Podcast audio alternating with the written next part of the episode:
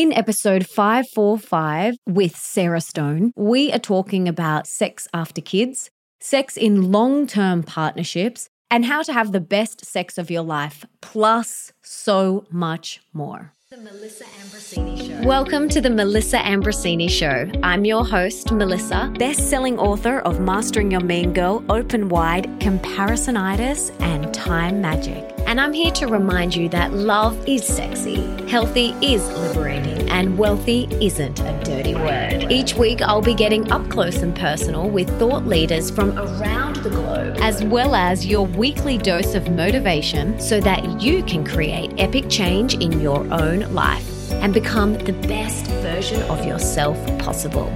Are you ready, beautiful? Hey, beautiful, and welcome back to the show. I am so excited about this episode because Nick and I have personally worked with Sara and she is amazing.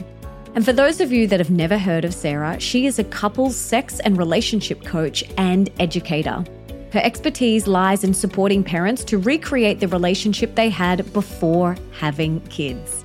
And that is when Nick and I reached out to her about a year after giving birth to Bambi. Now, she has curated and facilitated over 100 highly regarded events and programs, helping thousands of people to heal past relationship wounds, rediscover their sensuality, and infuse their relationship with a profound sense of reverence. She currently runs workshops and hens parties specifically tailored for women, focusing on teaching techniques to pleasure their partners and cultivate deep connections with their significant other. I have actually been to a hens party where Sara did one of her workshops and it was so informative, hilarious, and the best fun. Now, she also supports couples through transformational coaching programs, aiding them in managing emotions and conflict, communicating desires and needs effectively, and experiencing the most fulfilling and meaningful sex of their lives. She employs a multifaceted approach, drawing from the Gottman Method interventions, emotionally focused couples therapy tools, coaching techniques, and personalized somatic practices. This comprehensive toolkit addresses the unique needs of each couple, fostering an environment for healing and profound intimacy. Her work is incredible. It has transformed my relationship with Nick. We have such a deeper, more intimate connection, and it is just powerful and very important work, especially after having kids. So for everything that we mention in today's episode, you can check out in the show notes, and that's over at melissaambrosini.com/545. And guys, you will want to get your pen and paper out for this one. It is such a note taker. Let's dive in.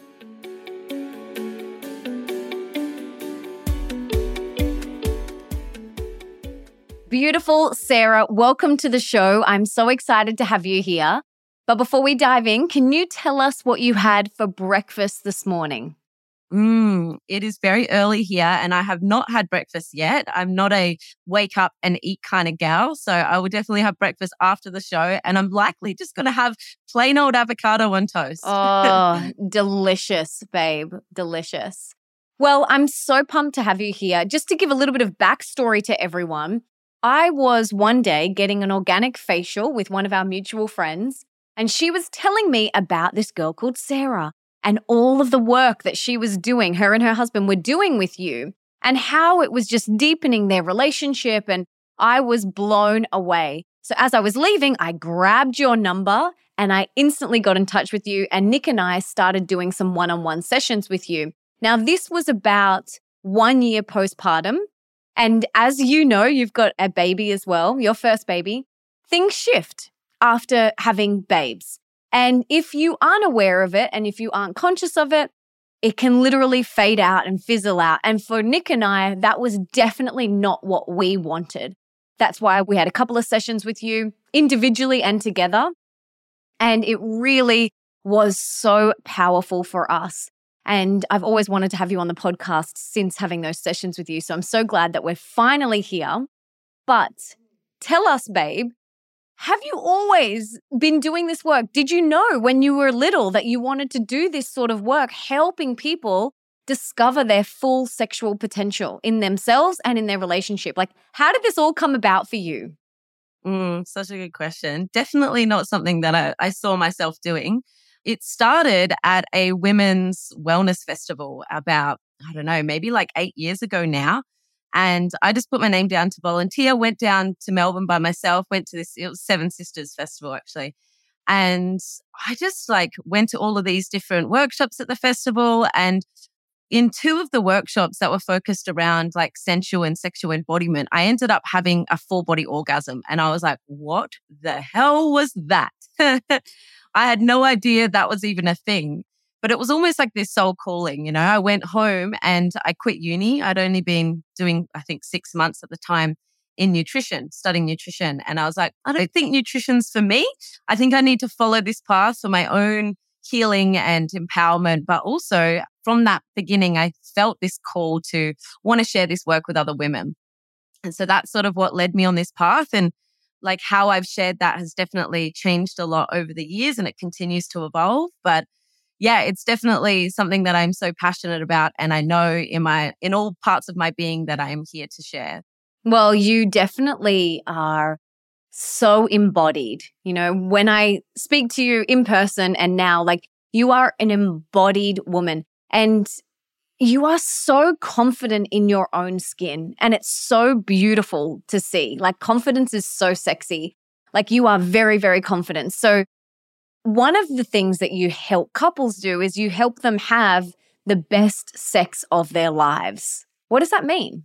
I love that. I think when it comes to sex, like, well, we don't really get taught how to have sex, right? We just sort of fumble our way through it. A lot of the time we're learning from things like porn, which is just not an accurate representation of, you know, how to have sex.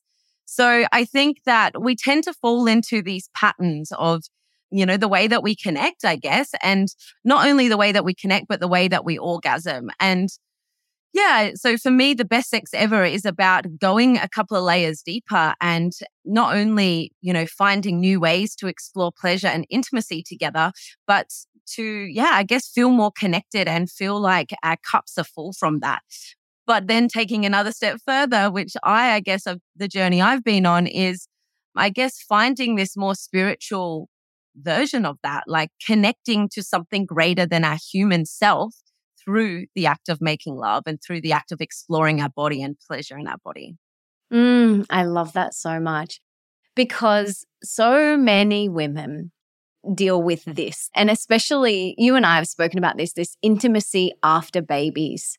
There's so much I want to ask you about this, but let's just start with this. Like, having a baby can significantly affect a woman's relationship with her body, her identity, and her sexual self.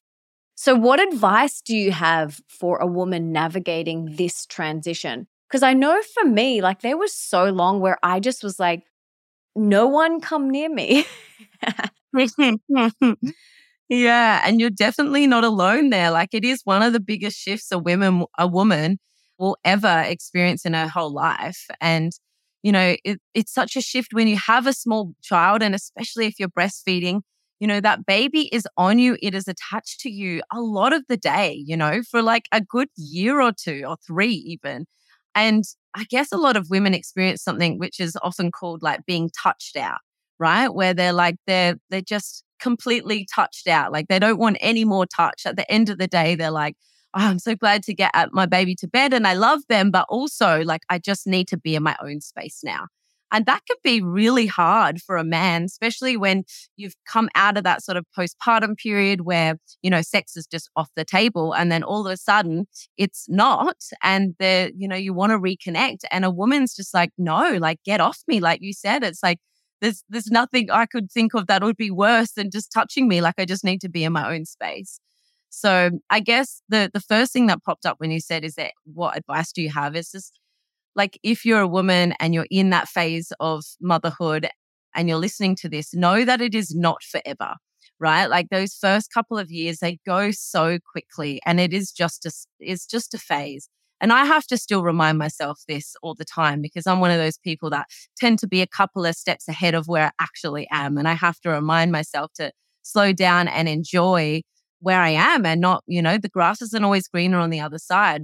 So knowing that it's not forever, one, but I think two, knowing how to slowly come out of that, because it is so easy to just stay in that. Even when our child stops breastfeeding, it's like we just feel that aliveness, that sexuality just feels dead within us. Well, it can. So knowing how to sort of bring that back within you. And I guess also there's a big piece around communication, learning how to communicate with your partner, learning how to have intimacy without touch, without sex. Yes. What does that look like?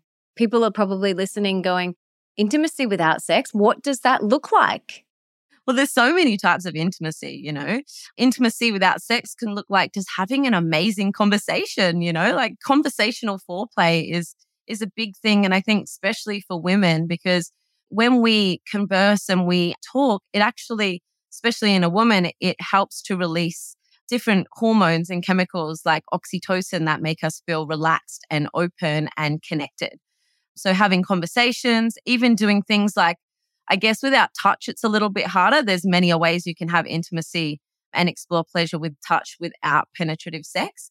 But there is still a lot of ways you can spend quality time together. I think for people that are listening who haven't heard of two things actually that have just popped up, love languages. So definitely explore what your love language, because some people's love language is touch. And if your partner's love language is touch and you've put touch off the cards, then they may be feeling really, really unloved, right? And the erotic blueprint as well is a really cool thing to explore, which is sort of like love languages for sex. So definitely explore them. There's many ways. There's breathing together. There's eye gazing. There's, spending quality time together. And then I think what's something that's really, really, really important that people don't do enough is platonic touch and intimacy. So I think what can happen is, especially postpartum, a woman can feel pressured to have sex, and, you know, a man, she can interpret her man giving her affection with, and maybe she feels his desire in that, and she can interpret that as he's touching me because he wants to have sex. And so I'm going to shut down the touch because I'm not available for sex. And then all of a sudden, no one's touching, and there's no foreplay, there's no connection and intimacy. And I think once you get to that point, if you're not consciously trying to get out of that and working on that and talking about it, then, you know, that is definitely a recipe for disconnection and maybe even breakup or divorce. What I'm hearing here is crystal clear communication is such a big piece of this. I talk about this in Open Wide. It's so important that we practice crystal clear communication. I'm one of those people that, like, I can't go to bed unless I've expressed something. Like, you know, those women that just hold things in for like weeks or months and then that resentment builds. I am not that person. To my husband, I'm like, if you've said something, I will tell you then and there. Like, I can't hide it. I can't shove it under the carpet. I just have to express it. So crystal clear communication is so important for this piece. It's sacred, it's intimate, it's, you know, you are the most intimate with this person than you are with anyone else. So it has to be treated delicately. It has to be treated with intimacy. And so I know for Nick and I, having those conversations is very important, but also after you have children or you have more children, you have to be so intentional with creating the space for you two. And this is something that Nick and I are constantly being reminded of. We're like, oh, yes, okay, yes, no, we need to make space for us. We need to make time for us, because it's very easy to just keep going on through your life and through your days, you know, doing work and tending to the beautiful children. And then you're like, hey, what about you guys? And the thing that we need to remember here is your relationship is the foundation of the family. It is the glue. It is the most important thing. And if that falls apart, then the whole family unit falls apart. And so we need to make this a priority. We need to make our intimacy a priority and our connection and our time together a priority. 100%. And like you said, extending onto that, like the relationship is the foundation. And also our kids are looking at us and learning, and like we are their models for intimacy and connection, right? And if they're not seeing like love and intimacy and platonic connection, then that can be also damaging for them. Yeah, absolutely. And I love what you said about you're not one of those women who can just go to bed with all of these things in her body or unsaid things. And I think that's like a testament to, you know, the work that you've done, but also the relationship that you have with Nick as well. I think the reason a lot of women and men can't communicate and they leave things, they shove things under the rug and they leave it there for a while is because, well, one, they don't have the language, they don't have the tools to be able to communicate that in a way where it's actually going to be heard. And two, they don't feel safe to communicate it because they don't feel like it's actually going to be received. And, you know, that's probably because they're not communicating it in a way that it can be received as well. So communication is absolutely key. And this is just something that really needs to be taught in schools, I feel like. I have a lot of energy around the fact that we don't teach this in schools. Like, this is one of the most important skills that we can learn as a child is how to communicate properly. You know, how to build solid foundations through language, through communicating, through being heard, through validating each other, through vulnerability. All of that stuff is so important. And if we haven't learned that and we weren't modeled that as kids, then it's our duty to learn that as an adult so that we can break those generational cycles and so that we can teach our kids how to actually have, you know, true intimacy and deep connection and a healthy relationship.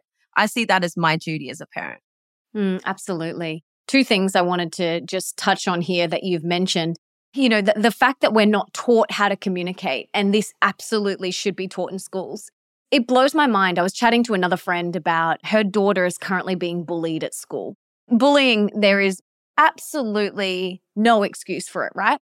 But in this particular school, the teachers just, you know, they don't intervene. They let the children work it out themselves. And I'm like, they don't know how to work it out. They've never been taught how to work it out. It's our role as parents to help them with conflict resolution. And so that blew my mind. Like, our children are modeling how we resolve things. And so if we're not teaching them, they're not getting it in school. So it is our responsibility. So I just wanted to talk to that. And then the other thing about modeling, yesterday, Nick was down on the floor with Bambi kissing her, and, you know, they were just having such a beautiful moment laughing, and he is such a beautiful dad. Like, he is so present. He is so soft. He is so loving. It's so beautiful to watch that father-daughter bond, because I have a beautiful relationship with my dad and I just love watching that. And I said to him yesterday, she's learning from you how to be loved by a man. And I've got full goosebumps. And I said, honey, you're teaching her what it's like to be loved by a man. And he just looked at me and he was like, wow, yeah, you're right. And we both just like had this moment of like, oh my gosh, yes, I am teaching her. And it starts with us, like that modeling. They are watching how we interact, how we speak to each other, how we touch each other, you know, all of those things. So it's our duty. It really is our duty. But I would love to hear from you, you know, those couples that have been together for a long time and the ones that maybe have had lots of babies. How do we ignite that chemistry after the long-term relationships? You know, what can we do? What else can we do to really keep that flame burning? I mean, there's so many things, but touching back on like what you said, even just explaining, just sharing that story about Nick with your daughter, it's like there's been so many studies on relationship, and I love reading these. And one of them is around like sex and what makes us available for sex, and what the couples that have a lot of sex and the couples that don't have sex, like what is the differences?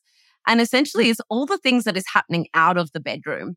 You know, it's like that platonic intimacy that I was talking about. Like, I know for me, if I don't feel like my emotional intimacy cup, so the conversations and talking about emotions and going deeper than how was your day with my partner, if we haven't made the time and carved out the time for that, then I'm not going to be available for sex, right? Because I don't feel close to him, and I'm not just going to open my body sexually to that. I need something more, you know? That often doesn't happen because we make sure we carve the time out. But it's like, again, the platonic intimacy, cuddles on the couch, making sure that the other person feels loved and knows that you appreciate them. You know, appreciation goes a really long way. You know, a lot of people don't feel appreciated and seen in their relationship.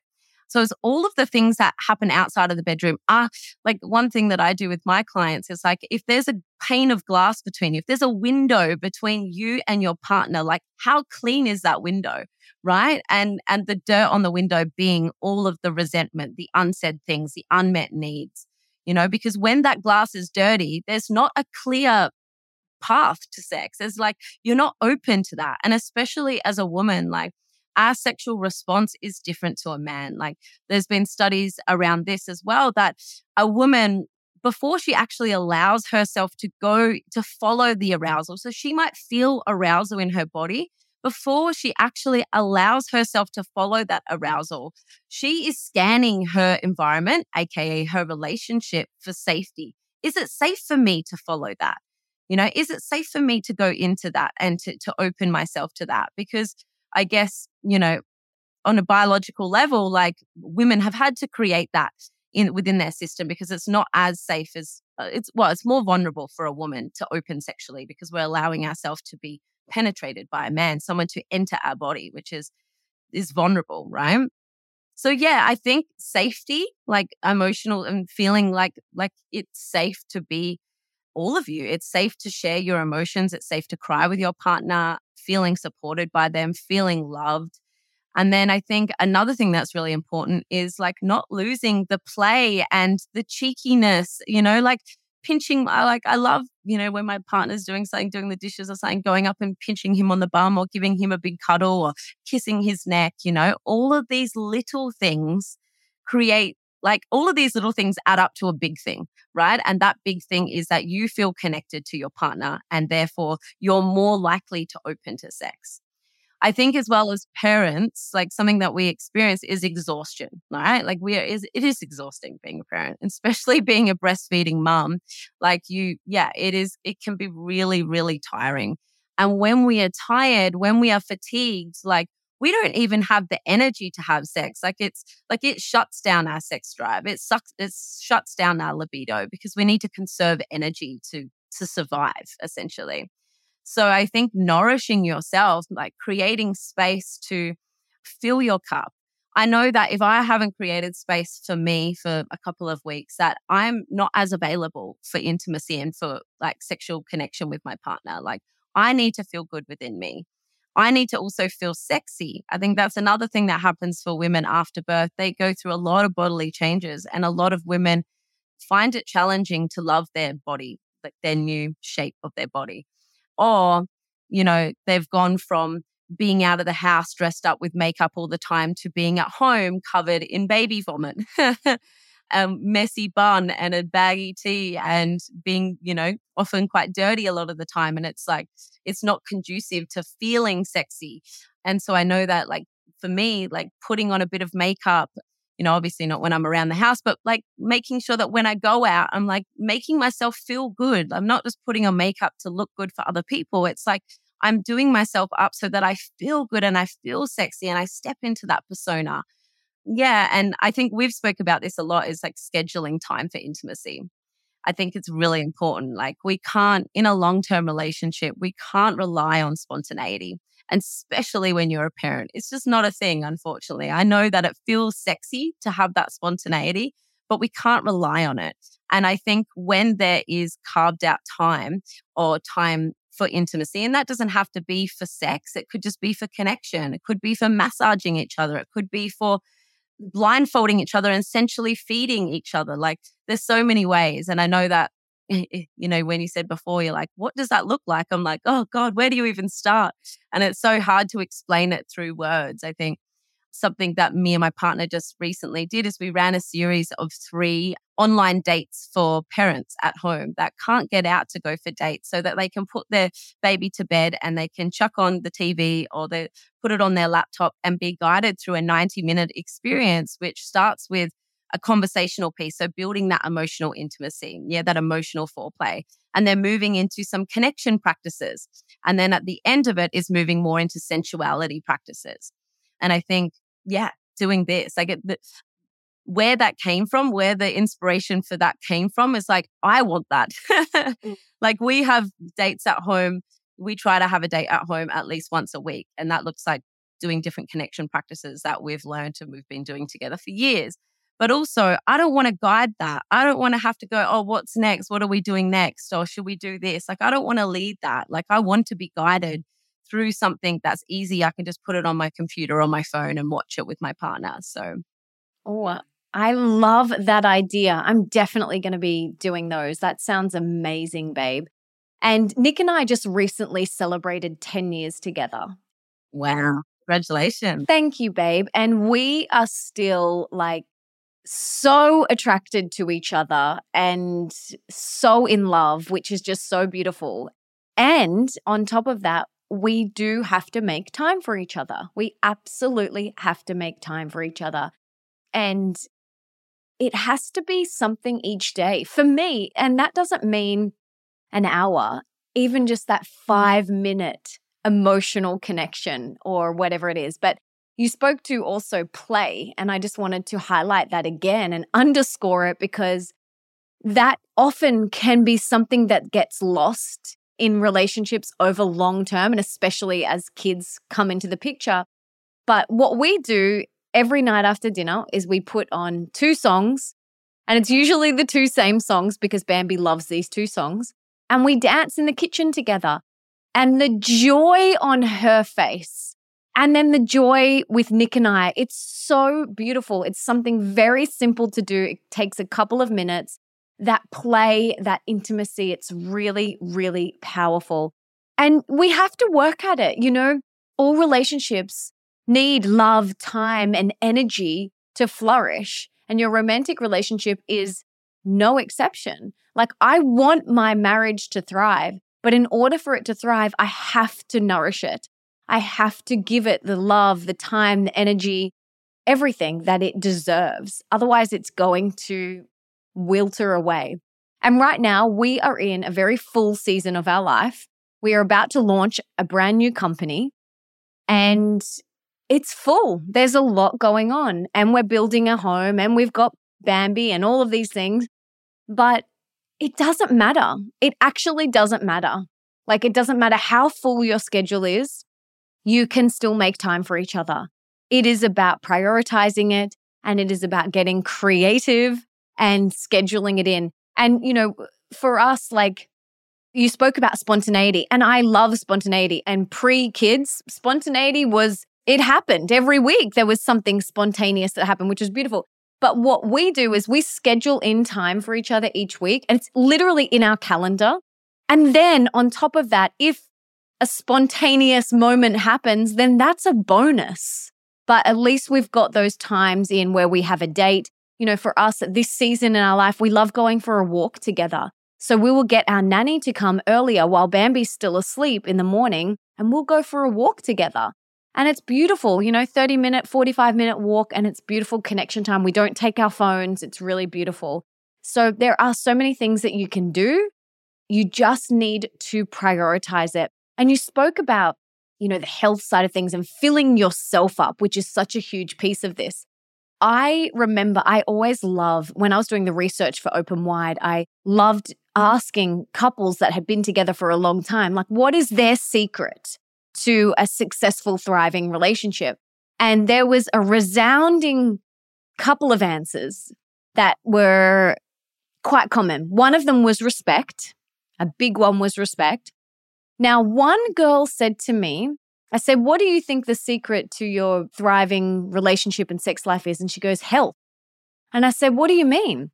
And she goes, well, when I feel healthy and good in my own body, and he feels healthy and good in his own body, we have amazing sex. And I was like, wow, no one had given me that answer. And so I just want to talk to that piece of self-care and self-love and filling ourselves up, which is so important as a mama, but in general, in how we show up to our partner. Totally. It's a known thing. Like, healthier people have better sex. And it makes sense when you think about it, right? Like, there's more vitality, there's more life force, there's more sexual energy, there's more drive. But for me as well, it's about nurturing like my connection to my body and my connection to my pleasure and prioritizing that as well. And it's definitely something that I don't do enough as a mum. It's hard, you know, like again, I'm the same, juggling a business, juggling a baby, juggling all the things, trying to keep friendships and family relationships alive. And then my intimate partnership, there's a lot, you know, and sometimes the first thing that can go is just you and your pleasure and you and what brings you joy. And I think this is so common, especially for a mother. There's so many little things that we can do. Like my partner and I are the same as you and Nick. We schedule in time for intimacy. Usually Monday night is date night. And maybe once a month we might get a babysitter and go out. But most of the time we're just connecting at home because we've just finished the first year of parenthood. So that's just the season of life for us. But something that I can do to prepare myself for that in the day is like, making sure that I'm connecting to my sensuality, making sure rather than just sitting inside and eating, taking my bowl out, taking my son out into the yard and sitting in the sun and allowing myself to really receive the beautiful pleasure of feeling the sun on my skin, you know, having a shower, putting my son to bed when I know that I've got at least like half an hour, having a longer shower and really not just having a quick shower, washing my hair, but being slow, touching my body, touching my face, like enjoying it, like slowing down, finding the pleasure in the mundane, finding the pleasure in the small things, connecting to my senses. And as I'm doing that, I'm sort of like bringing them into my body, bringing that like yumminess, those delicious senses into my body and allowing that to sort of light my sexual fire, you know, as well as doing things like sending my partner cheeky messages and, you know, telling each other what we're going to do to each other later and things like that, building this anticipation as well as filling our own cups in the day. And I know that when I do that, we're more likely to have sex. We're more likely to have the time because we don't need to spend half an hour preparing ourselves. There's already energy. There's already like life between us, right? So it's so much easier to drop into that space of pleasure and sex together. But yeah, like I think I mentioned it earlier, I know that when I haven't made space for myself for a few weeks to go do something, go do a dance class, go do a yoga class, do something out of the house on my own for me, I know that like I'm snapping more at my partner or my kids. I'm not myself. Like I'm not feeling good about myself. I'm not feeling good about me as a mother. I'm not feeling good in my body. And I know that when I feel good in my body and I feel good about who I am, I'm more likely to want to drop into my vulnerability and connect with my partner. I want to open and I want people to see me. I want to invite people in. I want connection. So yeah, it's really, really important. I love that. What about deepening your emotional and spiritual connection during intimacy and, you know, outside the bedroom? How can we do that? Such a good question. I guess if your partner's open to exploring more of the spiritual side of it, especially is like having a talk about that and maybe, you know, exploring some sort of tantric or sacred sexuality thing together, whether that's going to an event, getting a course online. I think one thing that is really helpful is just connecting to energy in your body. You know, sex is not just this thing that we do, it's also an energy. Yeah. And we can explore moving that energy through our body, bringing it up, like sublimating it up into our heart, into our throat, into our third eye, and connecting that way, or even bringing it down, sort of like if you believe in God or spirituality, you can connect to that as something outside of you and bring that energy into your body as you're making love. And when it comes to emotional intimacy, I think just making sure that you have that emotional intimacy outside of the bedroom and you're building that safety to be able to, I guess, bring that in and feel it in. Like I know when I first met my partner, I'm the type of person who, if I feel really safe with someone, I will often cry during sex or when I'm orgasming, like because it's a way of releasing stuck emotional energy, you know, unprocessed, trapped energy in our body will come out when we're in our body, when we're breathing, when we're treating our lovemaking, our self-pleasure as this way to connect deeper to ourselves and to God, and treating it like a meditation is the words I was looking for. And things can release, you know, like rage might come up or sadness and grief might come up. And I know that when I follow that and I allow my eros, my sexual energy to move into those places, that I can have a really deep, amazing orgasm. And sometimes if I'm crying, I like to call them crygasms. But there's something there's something deep in that. There's this release, but there's also this connection because you're making space in your body for more things, right? For more love and wisdom and creativity and all the things. So, but I know that at the start, like my partner hadn't experienced that with someone and I didn't really have that conversation, or maybe I did, I can't remember, but he was still a little bit surprised, like, oh, did I do something wrong? You know, it can be pretty easy to personalize that if someone just starts crying and that's not something that you've experienced before. So I guess the safer we feel emotionally outside of the bedroom, the safer we are inside and the more emotionally connected we can feel. I think even just something simple like looking at your partner's eyes, like having eye gazing when you're having sex. It's so easy just to turn your head away and just to kiss or close your eyes and avoid that deep vulnerability. But when you're like looking at someone and making love and moving together and attuning to their energy and the way they're going to move, like there's something so vulnerable and so connected and deep and intimate about that. So I think that would probably even be somewhere to start, is just trying to like catch your partner's eyes and like holding it for as long as you can when you're making love. Beautiful. And do that outside of the bedroom as well. 100%. Totally. Eye gazing is so beautiful. Eye gazing and breathing together. We used to do that so much together. I'm going to do it tonight. I think it's such a beautiful thing to do. But what about some of the challenges people experience? Like maybe one partner has higher libido than the other, or maybe one person has experienced sexual trauma or things like that. Like, how do we move through these things? Yeah, it's so, it's so nuanced, really. There's so many ways and so many things. But I guess when it comes to sexual trauma, like knowing that it's actually really, really common. And I think especially for women, even if women haven't experienced some sort of sexual trauma from another person, they've maybe caused it from like they've given it to themselves by saying yes and opening and having sex when actually their body was saying and maybe even screaming no. So, trauma is so nuanced. It could be something, you could look at trauma as stuck emotional energy in our body or a pattern that we're sort of stuck in.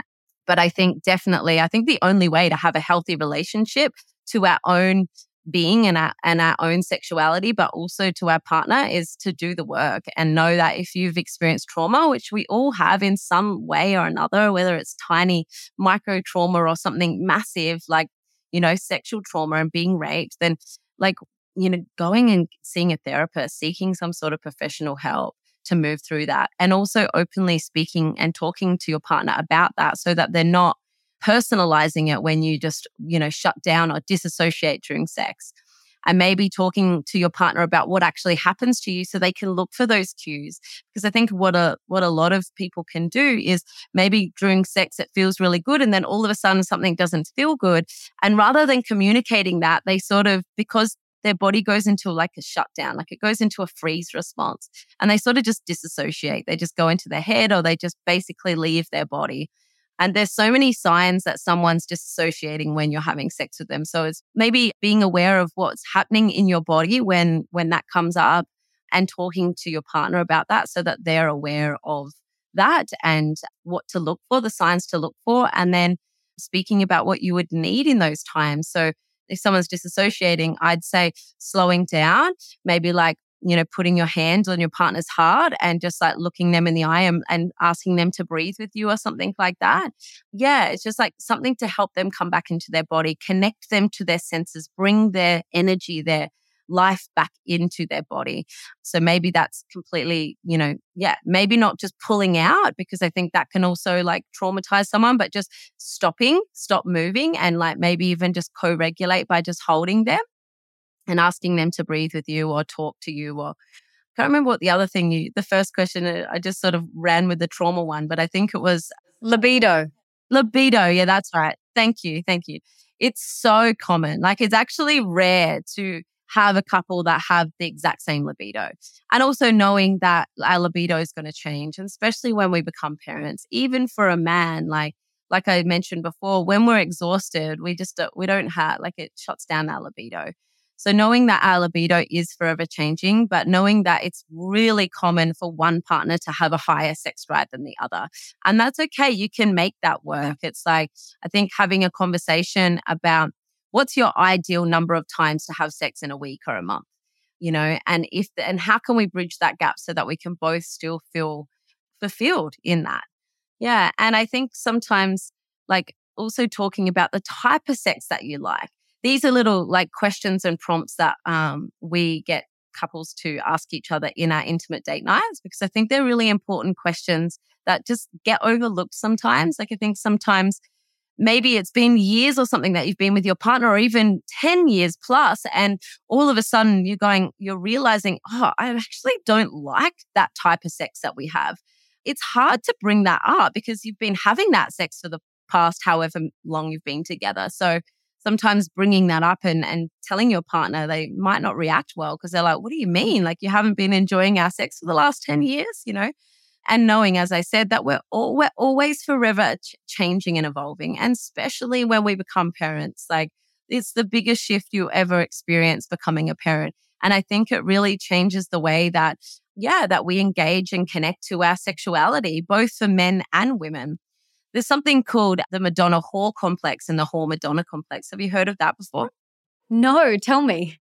Okay, so it's like a psychological thing. So the Hall Madonna complex often happens. So in society, often a woman is looked at like a whore, right? Like a promiscuous sort of sexual being, or a Madonna, it's like a woman who is greatly respected. Yeah. And then what can happen when a woman becomes a man, or if a man maybe witnessed her birthing their child, sometimes he can find it hard to sexualize her again, because he all of a sudden sees her as this Madonna. He sees her as this woman that has birthed their child, you know, and maybe he's even seen the child come out. And it's like, this is the common thing, by the way. It's like, it's hard for a man to even look at the woman's vagina again the same way after seeing a baby come out, or they just find it hard to connect that person to, you know, an erotic sort of whore, like the naughty gal, you know? And so that can be really challenging for men. It's like, it just shuts down their sex drive. And all of a sudden they're like, well, the attraction isn't like, I love my partner, I respect them, but that energy isn't there anymore. Or maybe this can happen in even little ways of like, I was talking to a friend about this the other day. It's like when you're pregnant, sometimes you got to have slower, more gentle sex because you're carrying your child, right? And then after you've had your baby, you don't go back to having the rougher sex or talking dirty or doing the kinky things that you used to do. Like that eros, that same erotic play just isn't there. And then that reversed as well, then for a woman becoming a mother, like sometimes she finds it really hard to connect to that whore within her, that more slutty energy, that erotic energy, right? It's like, it's just gone for her. So know that these are really normal things. And I think that there is many a ways through, but I think the first thing is just to talk to your partner about this. Like if you've got a child and you know that your sex hasn't been the same since you've had a child, just openly discussing with your partner. I know I did this with my partner. He did share with me that, like, you know, not so much that he couldn't sexualize me anymore, but he wasn't as attracted sexually to that persona of me and a mother with a messy bun. And, you know, he's like, there's a lack of like effort being put in. And sometimes that's hard for me to get in the mood. And that was really hard for me to hear. I completely, even though I was like, holding myself, there was still a part of me that took that really personally of like, you don't think I'm attractive, blah, blah. And he's like, no, I do. It's just not there as much. Like there has to be more effort put in, because we're just, in that mother persona, it's like, you're not that same erotic lady that I met, you know, several years ago. So I think talking about it is the first step, and then talking about, okay, what can we do? You know, in those times where you've scheduled in intimacy, maybe like role playing, maybe like getting out the kinky outfits, like pulling out the sexy lingerie that's in the bottom drawer of your cupboard that you haven't worn since before you were a mother, or going and buying something sexy for yourself that maybe now fits you or feels more appropriate for you. And just, and knowing that you can be an erotic woman and you can be respected, that those two things are not a separate thing. You can be both of them at the same time. Yes, babe. And like what I just keep hearing, and like it's flashing in my mind, is like communication. All of these issues or anything that's coming up can be resolved with just crystal clear communication as the first place to start. And then, you know, getting support from a therapist or whatever it is, or someone like yourself. But it starts with that crystal clear communication, you know, getting honest with yourself and then sharing that with your partner. So good, hun. So good. I'd love to hear now, if you had a magic wand and you could put one book in the school curriculum of every high school around the world, what book would you choose? And this can be on any topic. Oh, golly. I can't think of a specific book. Like, there's been a couple of things that have popped in, but I think, I mean, there is so many books that I've read around pleasure, but I think something like around pleasure. I think when I have been asked this question in the past about, you know, what should we bring to the kids, is like consent's been a big one. And I know Betty Martin has a really good framework around consent. And I think she has a book as well. I haven't read it, but that would be good as well. But I think also teaching kids about pleasure as well as consent. Like, sex isn't just about consent. It's also about our pleasure. So I think there's not a specific book. And the book Pussy is really cool, but I guess that's not appropriate for boys. Like, they're not going to get as much out of it. But yeah, if there's a book out there specifically on men and women's pleasure, which is hard, it's often for man or woman. But yeah, pleasure and consent are the sort of the themes that I'm feeling that I think that would be really good in the school curriculum. Absolutely. Because we are not taught anything about consent or pleasure. Well, I definitely wasn't in my schooling, but that's where it comes back to our parents. You know, we're the ones that can teach them about consent, can teach them about these things, because they're not going to get it at school. And on that note, if you do catch your child pleasuring themselves, please, please, please, please, even if it makes you feel uncomfortable, please stop and breathe before you react, and do not shame and shut your child down, because I think pleasure is been so shamed, especially sexual pleasure. You know, it's been so shut down and shamed even as a kid. Please teach them that their body and their genitals, is pleasurable, and there's nothing okay with that. That is beautiful and that is sacred, and there's just an appropriate place to do that. Yeah, which is generally in your bedroom behind closed doors, not at the dinner table. Yeah, absolutely. There's so much shame around it, like you said, and we don't need to add to it. We need to inspire them to love their bodies so much. I think that's such a huge piece of this. But also that consent piece and the pleasure piece, it's all so important, and they're not going to get it in the schooling system. So us as parents have to educate them and support them on this journey. Totally.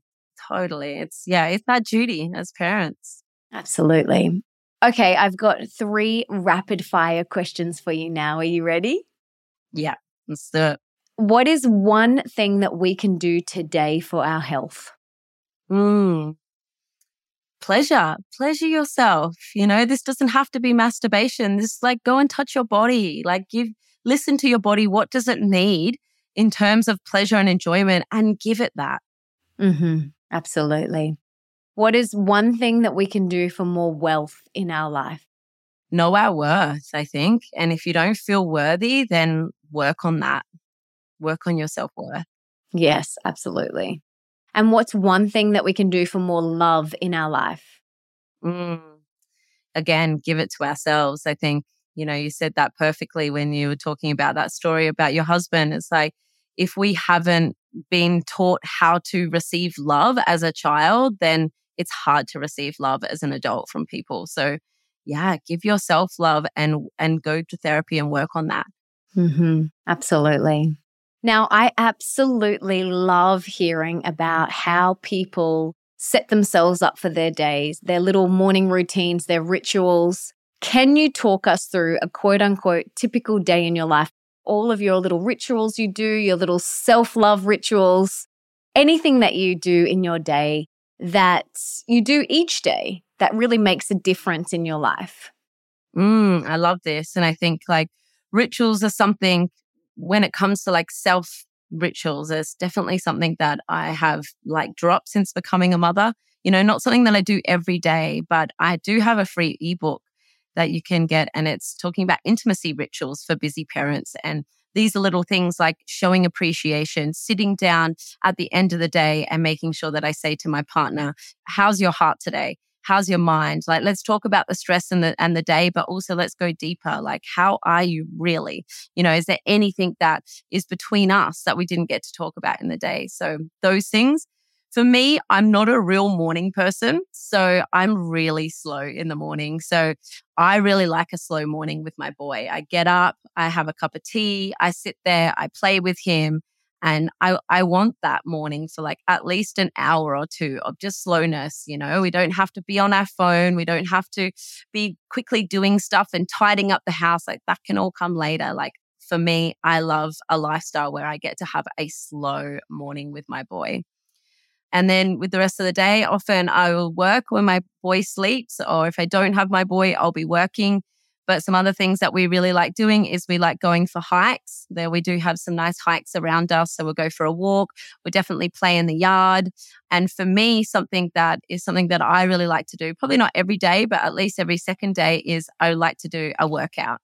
And I go to a Mums and Bubs fitness class, and I also do that at home for myself. And funnily enough, I've had some pelvic floor issues since having a baby. And something that I do try to do every day is my pelvic floor exercises.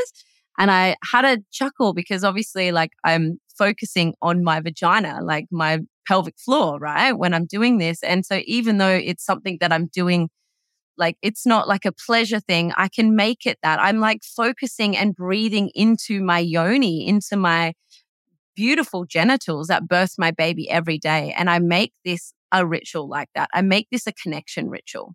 I love that. So beautiful. It's so beautiful. There's so many little things that we can turn into a beautiful ritual. Like you were saying before, having a shower and just going a little bit slower and really enjoying the shower. So much changes when you become a mother. We have to find those little moments, the joy in those little moments. We have to make those moments expand. I had a girlfriend 2 days ago. I went to lunch with a girlfriend and she said to me, she's a relatively new friend, and she said, oh gosh, your morning routine must be so elaborate and so amazing. And I was like, well, not anymore. I mean, pre-baby, yeah. I would wake up, I would meditate, I'd work out, I'd go for a walk, I'd go for a swim. Like I'd spend the first 3 hours on myself because I wake up really early. It was delicious. I'm like, babe, no, I have two things I do in the morning. I wake up, I always meditate for 20 minutes. That is a non-negotiable for me. I always do that. And then I do some sort of movement. I'll either go for a walk or I'll do a little workout. That's it. My workout's max 20 minutes. So I meditate for 20 minutes. I do a workout for 20 minutes. That's it. Yes, then I drink water and I do all of those things. But I said to her, it's not that extensive, but for this season in my life, that's what I've allocated for that time that I have in the morning. And it will shift. It will shift. But for right now, that's what works. So we just have to get creative as parents with our life, for our self-care, but also for our relationship. Once you have children, you have to get creative. You have to schedule things in. Otherwise, it just won't happen. Absolutely. Yeah, I so agree.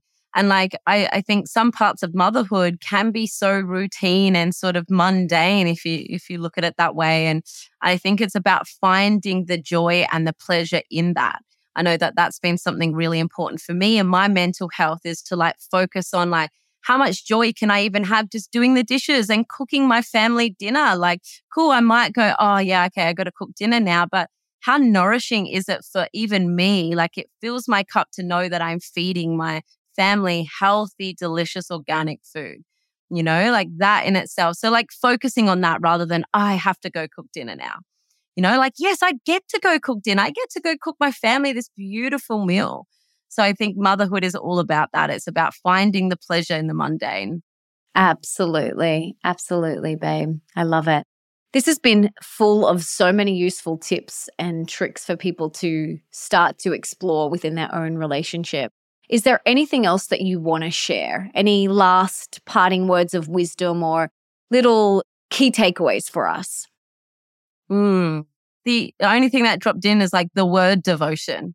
You know, it's looking at our relationship to ourselves, to our body, but also to our partner and to our children as like devotion. It's like, you know, how can I pour in this intentional love and how can I invest more of me and bring more of me into this? Yeah. And that's what's going to create a thriving relationship is like devotion to doing the work together. I don't think it's possible to have a healthy, thriving relationship without doing the work.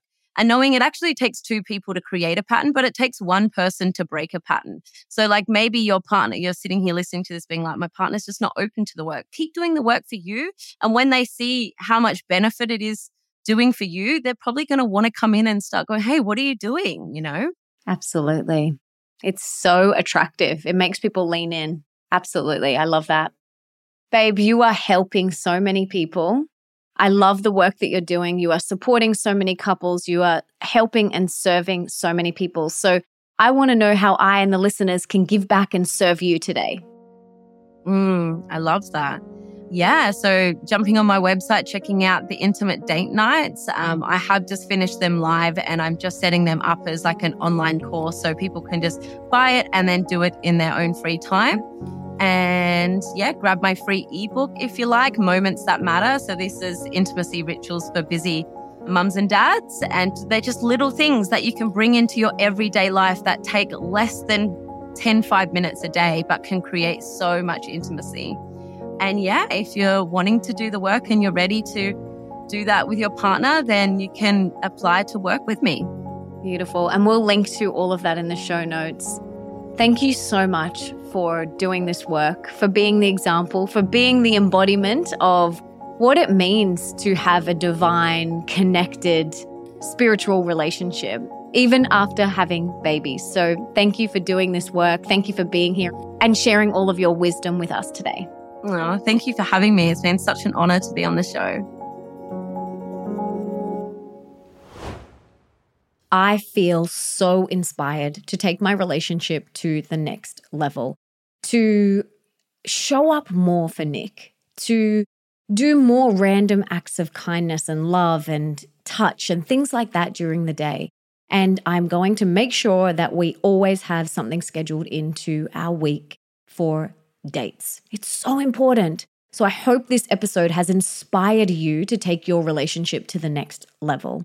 And if it has, please subscribe to the show and leave me a review on Apple Podcasts, because that means that we can inspire and educate even more people together.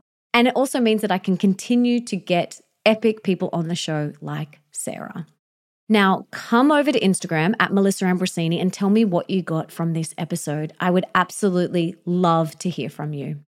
Now, before I go, I just wanted to say thank you so much for being here, for wanting to be the best, the healthiest, and the happiest version of yourself, and for showing up today for you. You rock.